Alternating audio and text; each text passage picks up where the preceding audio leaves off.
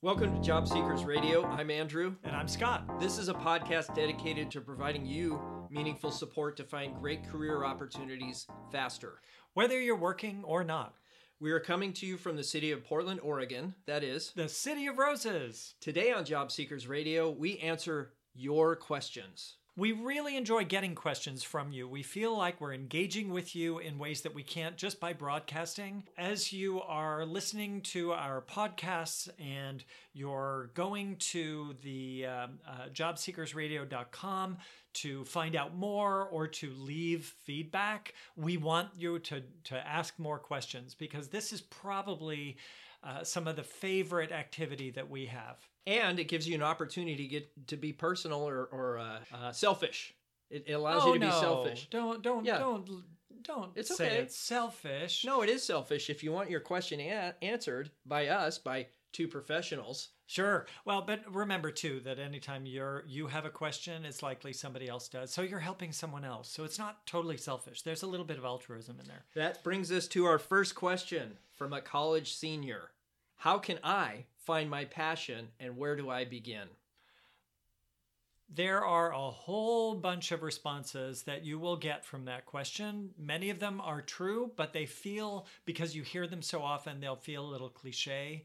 Uh, the, the where I start with that is what do you enjoy doing? What brings you energy or joy or however you want to describe it? What are the things that get you fired up? I guess where I would start that conversation with someone is to get them to understand that you probably have more than one passion. Don't limit yourself to just one.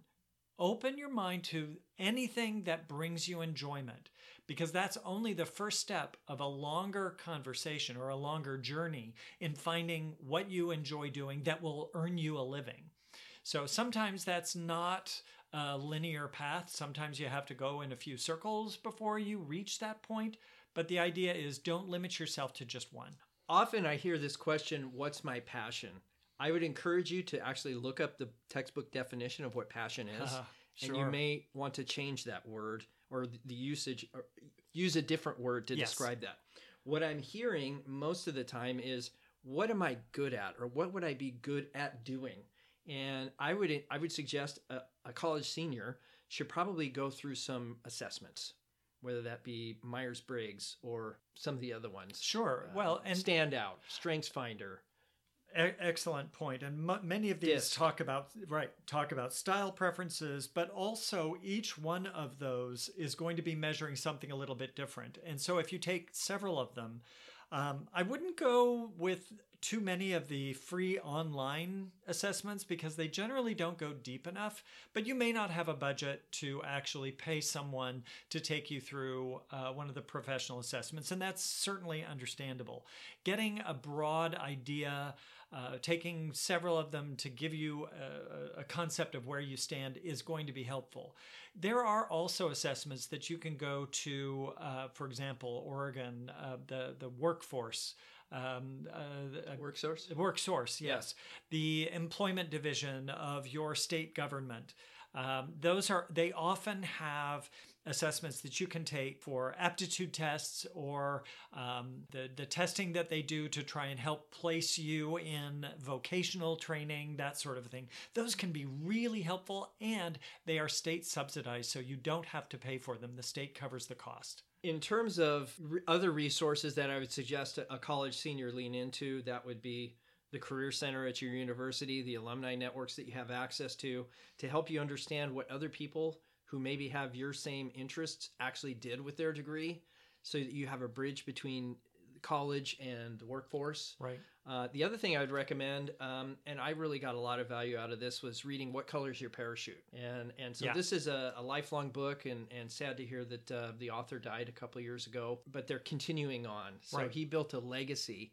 through that book that's helped millions of people. Right. Again, that's a styles preference based concept that he developed, and it's really quite helpful. I remember when I read it and thought differently about the things that brought me enjoyment. When we think about that, the things that you are skilled in or the things that you enjoy doing are often things that can morph into work. Now, there are going to be other things when you think about the, the tasks that you had. Maybe it was a research project that you did that you really enjoy doing, or on the other side of it, the way you delivered the, the outcomes of that research. That's the part that you really enjoyed. That will give you some insight as to the kinds of work that may be really good for you to pursue because you already know you enjoy doing it. I, I, I don't want to underestimate the power of that sense of passion. I totally agree with you, Andrew, that maybe we use a different word in the job search arena because finding your passion has sort of become a cliche, but there's still value to that approach. So don't not think about what you're passionate about and don't limit yourself allow whatever brings you enjoyment to come into your conversation about what you want in a career. That brings us to our next question How do you handle privacy for job search online? This is a great question. I get it a lot because there's two sides of it. How much should I share and who should know about it? Right. right? And, and so there's two sides to that coin. The first one is hey, if I'm already employed somewhere and I don't want nobody knowing about it, then I need to be careful what I share online in that perspective. On the other side, there's a lot of nefarious people on the mm-hmm. internet that you want to protect yourself from. I would uh, caution you in sharing any personally identifiable information. Uh, maybe even, and this is why I encourage people to also eliminate the months of service in your jobs. So when you're in your experience section, say on LinkedIn, you're not saying, "Hey, I went from January 2014 to February 2016 in this job." That's giving somebody with nefarious intent the exact timeline of your employment. There are a number of things that you can do. I don't think we can go into a lot of detail about how to protect your privacy here. Um, there are a number of resources that, that are out there, and LinkedIn, uh, if you do a search for uh, the, the articles that are published there, you can get a lot of information about this. But generally speaking, when I'm thinking about my privacy and I'm doing my job search online, there are a couple of things that I keep in mind all the time. First of all, if someone contacts me out of the blue saying, Hey, I, I saw that you are looking for work, uh, go to this website and I can help you. I would ensure that that is an actual company website. I never click on a link that is in uh, an, an email unsolicited anywhere, email, really, yeah. right? So I, I check that out. The other thing is if there if it looks like it's coming from a company that I am interested in, I go to the company website to do a search for that position before I respond to the email. Again, you want to be really careful about that. The other thing is there's a lot about me that's already out there online. So the chances of being truly private are pretty low anymore. But there are some things that I simply will not share with other people. Um, connections to family members or other people that, that are very close to me. I don't generally share information about them, uh, certainly not my children or others that may be put in a vulnerable situation. But also things like my social security number, my um, my uh, state ID card number, or those kinds of things. I never give that out except mm. in a, a, an official job application. Yeah. If someone asks me for that, I will tell them that that is available. I, I will make that available when I apply use your best judgment i think is the, the, the main answer there uh, in terms of best practices for your own safety I would suggest if you're going to be logging into different sites for the job search that you use an email and a password, not log in with Facebook or log in with some other Absolutely. service because those services have now been known to be vulnerable. Yes. Uh, the next thing I would suggest is if any of these platforms have two factor authentication, that you use those two factor yep. authentications on all the platforms that you're logging into. And so there's, I don't know, how many umpteen platforms I used. Hey, log in with Facebook because they make it easy. But now yeah. they have access to all my information. Yep. And yeah, so I, uh, I don't do that anymore. In it fact, is not a good idea. I went and, and Facebook doesn't make it easy to eliminate that from your right. your logins right? I had to click on some of these to delete three or four times. And often i have to go into to their instructions and do it step by step because it's not easy. There's a reason why it's not easy. They don't want to lose those connections because they're making money off of it in many cases. Not well, they, all they retarget you with right. advertising is what happens. And not all of these websites i would say even most of them don't have bad intentions involved. But the fact is, they are trying to make money and they're using me and my information to do so. I can accept that for what it is, but I still need to protect myself. So be mindful of how much information you're sharing, what kind of information you're sharing. If you're the type that you bare your soul on Facebook, then I would never, ever use Facebook to log in or to create an account with another website. You are opening yourself up to trouble. That brings us to our next question Is it cool to apply to a job I don't want, but definitely could do just for the interview practice? Scott? I generally say no. And it's not because you shouldn't practice. Yes, you should. But you want to be transparent. If you're going into an interview, if you don't really want it and you have a good interview, if you're if you don't intend to take it, you've just wasted that person's time.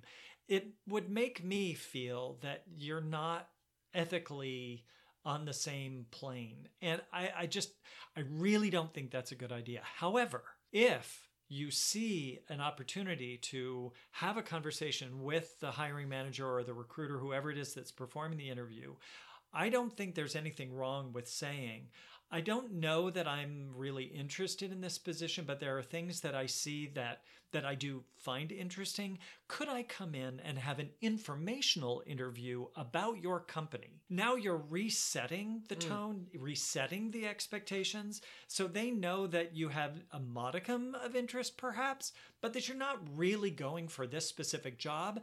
If they have the time and incl- inclination, they may say yes come in for an informational interview because they may take the uh, approach. They want to talk you into it. And now there's a benefit for both sides. The motivation for this question really would determine how i answer it okay? And so if the motivation is oh i have to apply for this because dot dot dot i want to get my unemployment or dot dot dot i want to feel like i'm doing something or or whatever um, then i would say no. I don't think that's a, a valuable activity. However if you just want interview practice I would say yes, by all means. I would be cautious of my mindset when I go to that interview that I don't want it, so it's going to impact my performance on the interview. I would take the flip side of that. I would say, yes, go on the interview, but treat it like it's the Super Bowl. Like the, you, there's no job you ever wanted except this one. Because if I treat the one I don't want that way, how am I going to perform when I get the one I really want? Sure. Sure. So I, I have to treat every interview like it's the most important thing in the world and and that as you say the motivation is going to be different. If you felt that this job would be good it may not be your primary goal but yes you could do this job you could do it well and it would pay me enough. I don't think there's anything wrong with that. I just will remind people to be transparent. What you put out there is what comes back to you.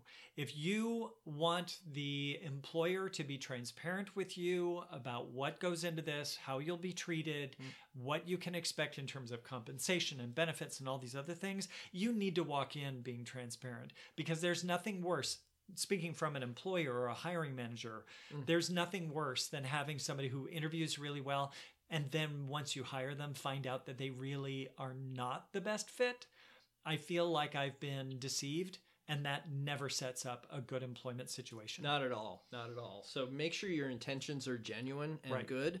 I would be cautious about being transparent and and vulnerable and say oh i just took this interview because i need practice. Right. That's yeah. probably not a good thing no, to say. be, be upfront about that. Yeah but but at the same time remember too that these people know others mm. and so if you're putting out there that oh yeah i want this job and then no i actually don't that also is going to make the the rounds well and you talk. know scott i actually believe everything i read on the internet so uh, I, here's the thing is that you could apply for that job and you get the interview and you get there and it's not anything that they very true on, and so um, if I was to just simply answer this, I would say yes. I would take that. Yeah. That and apply for that job to get the interview so you can get the practice. but just treat it like it's for real. And I would also say yes, but be genuine. That brings us to our next question, Scott, which is I have a boss that made promises for advancement but won't pull the trigger. What should I do? Great question. Um, this has a whole bunch of caveats involved. Um, it really is going to depend on what your boss is like. Is that individual supportive of your career? Truly supportive, and I, I, generally come back to the idea actions speak louder than words. If the only indication that your boss is interested in your career advancement through the words they use, but not in their actions, listen to their actions. And remember that in most cases, most companies, they approach this as this is business. They are looking out for the company's future, not for the future of the individuals who make the company's future. So I know that sounds pretty harsh, and a lot of companies make a great deal of effort to say, oh no, we actually do care about you. But again, judge them by their actions, not by their words. I've been in that situation. I'm sure Andrew has been in that situation. Yeah, we're, we're both nodding. Uh, this is normal. So remember, you can be honest about it, but you're you got to take care of yourself here. Well, and let let's be clear that each situation is totally different. Yeah. Okay. And if you look at this situation, so wherever this question's coming from, uh, I would have some questions back. How long have you been in the role? Uh, when did they make the promise? What did they really promise you? Right. How uh, did they make the promise? Right. And yeah. so eh, eh, there's a lot of questions that remain unanswered that you maybe need to fill in for yourself. But Scott is right. You really need to be a proactive participant in your own career planning. Right. Because the company's not going to do it for you, the boss is not going to do it for you. And so, if you want to continue on with that company and you feel like there is a trajectory for you, then maybe you're just being a little impatient. That could be. And so to to find out, am I being too impatient or exactly what this looks like? The the next step of that process is to then have the conversation with your boss, not just about the advancement, but what does that look like in terms of the skills that you need, the experience that they are expecting you to have before you move up? What does that look like? And then set a time frame on it. You can go online to find out about what a SMART goal is um, and, and exactly how to set that up. The first step of that is to make sure it's a specific goal. So if you are looking to move up to the next level, say for instance, in my company, we go from a specialist to a senior specialist. And what does it look like? What are the, the, the differences between what a specialist does and what a senior specialist does? And that's also true of the other. Um, if titles. companies are that advanced, sure. that mature, and that invested sure as but, as a leadership team in identifying those things right and whatever that title looks like the yeah. idea is identify what those differences look like what you need to do to get to that position and then, what do you think is a reasonable amount of time? Because it needs to be time bound, it needs to be measurable about what this looks like. What sure. does success look like? Has to be measurable. So if you have to create those measurements, if you have to create the timeline, then do that. Do that ahead of time before you go in to have the conversation with your boss. Because that's going to communicate a couple of things. First of all, your interest in furthering your career within the company. Mm, mm-hmm. That loyalty speaks volumes. And if your boss doesn't pick up on that, that's a different conversation. We can right. address that as a separate question. Or, or it could be, Scott, that the boss made a promise they couldn't keep. Or, hey, you're already doing the job of a senior versus a regular. I just don't feel like paying you for it. I right. mean, so what is the motivation of the boss or the manager? And you know, maybe those conversations shouldn't be about, hey, you remember what you promised me? Right. And so if every conversation you're having is starting that way, you, yeah, you, you, you got to be are other really careful about making demeaning your boss right. for your own benefit. But this also may be a situation where your boss doesn't realize just how much you're doing in a, a higher level. These are good questions to bring to your boss. They are uh, it's a really good conversation to have. But once you put this into a smart goal and you reach that goal, now your boss has very little to say, oh, no, we can't do that. Now, yeah. they may still say no. It may be that for budgetary reasons it can't happen right now. It may be that there are other exigencies within the company that, you know, there are other things happening. Life happens. We can have our goals and sometimes they need to shift, but more times than not, you're taking a proactive approach to your career advancement will help you have those conversations with your boss in very positive ways.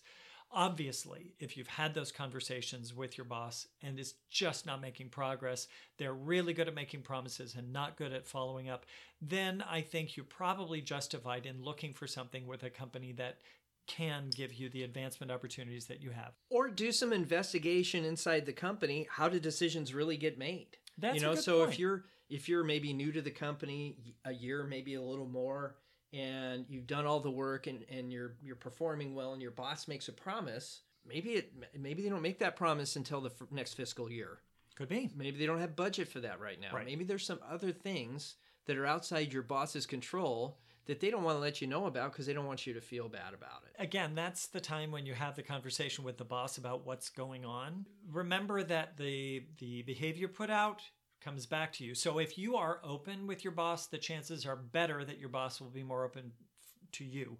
No guarantees there, but generally speaking, that's what ends up happening. If you communicate your interest in staying with the company, but that you need more, your boss has a certain amount of responsibility to respond appropriately and positively to that information. So be sure that you're communicating your needs in an appropriate and responsible way. And it takes practice. I mean uh, if you're if you haven't had those conversations with a boss before it might be a little uncomfortable. Uh, i think it's encouraging that if they're making you promises or they're engaging with you and they can see you're doing a good job then their intentions are probably noble let's um, yeah let, let's make that assumption first yeah again their actions will prove it or disprove it right well, that does it for this episode of Job Seekers Radio. If you have a question similar to one of these, or maybe a different one, please, by all means, go to jobseekersradio.com. There's a little link at the top of the page says contact us and fill out the form. We'd be happy to respond to your questions directly. And then we'll also have some um, some links in our show notes to resources that are available to you. Some of them may be um, some of the podcasts that we've already done, uh, but there there's uh, an enormous amount of information out there that can help you read more on the topics that we've talked about today, and they're probably going to spur some questions for you. Uh, that we can cover in later podcasts. Podcasts. So yeah. go to jobseekersradio.com forward slash 029 and look at those show notes. We'll give you more information as we have it. Thank you again for joining us. Your investment of time and attention is immeasurably appreciated. Head over to iTunes and subscribe to get future episodes. While you're there, would you provide us a rate and review? It helps us spread the great word about Job Seekers Radio to give additional support to more people. Until next time, I'm Scott. And I'm Andrew. We'll be here when you need us. Bye bye now.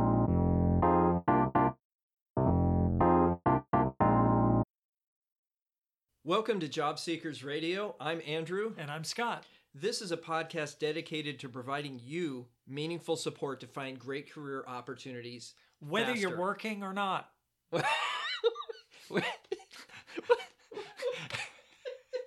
ask me ask me what is the secret of your success? what, what is what is the secret of your timing? we got to keep this for the blooper reel. Oh my gosh, that was hilarious. Welcome to Job Seekers Radio.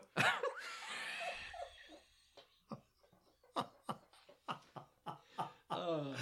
oh, here we go. Welcome to Job Seekers.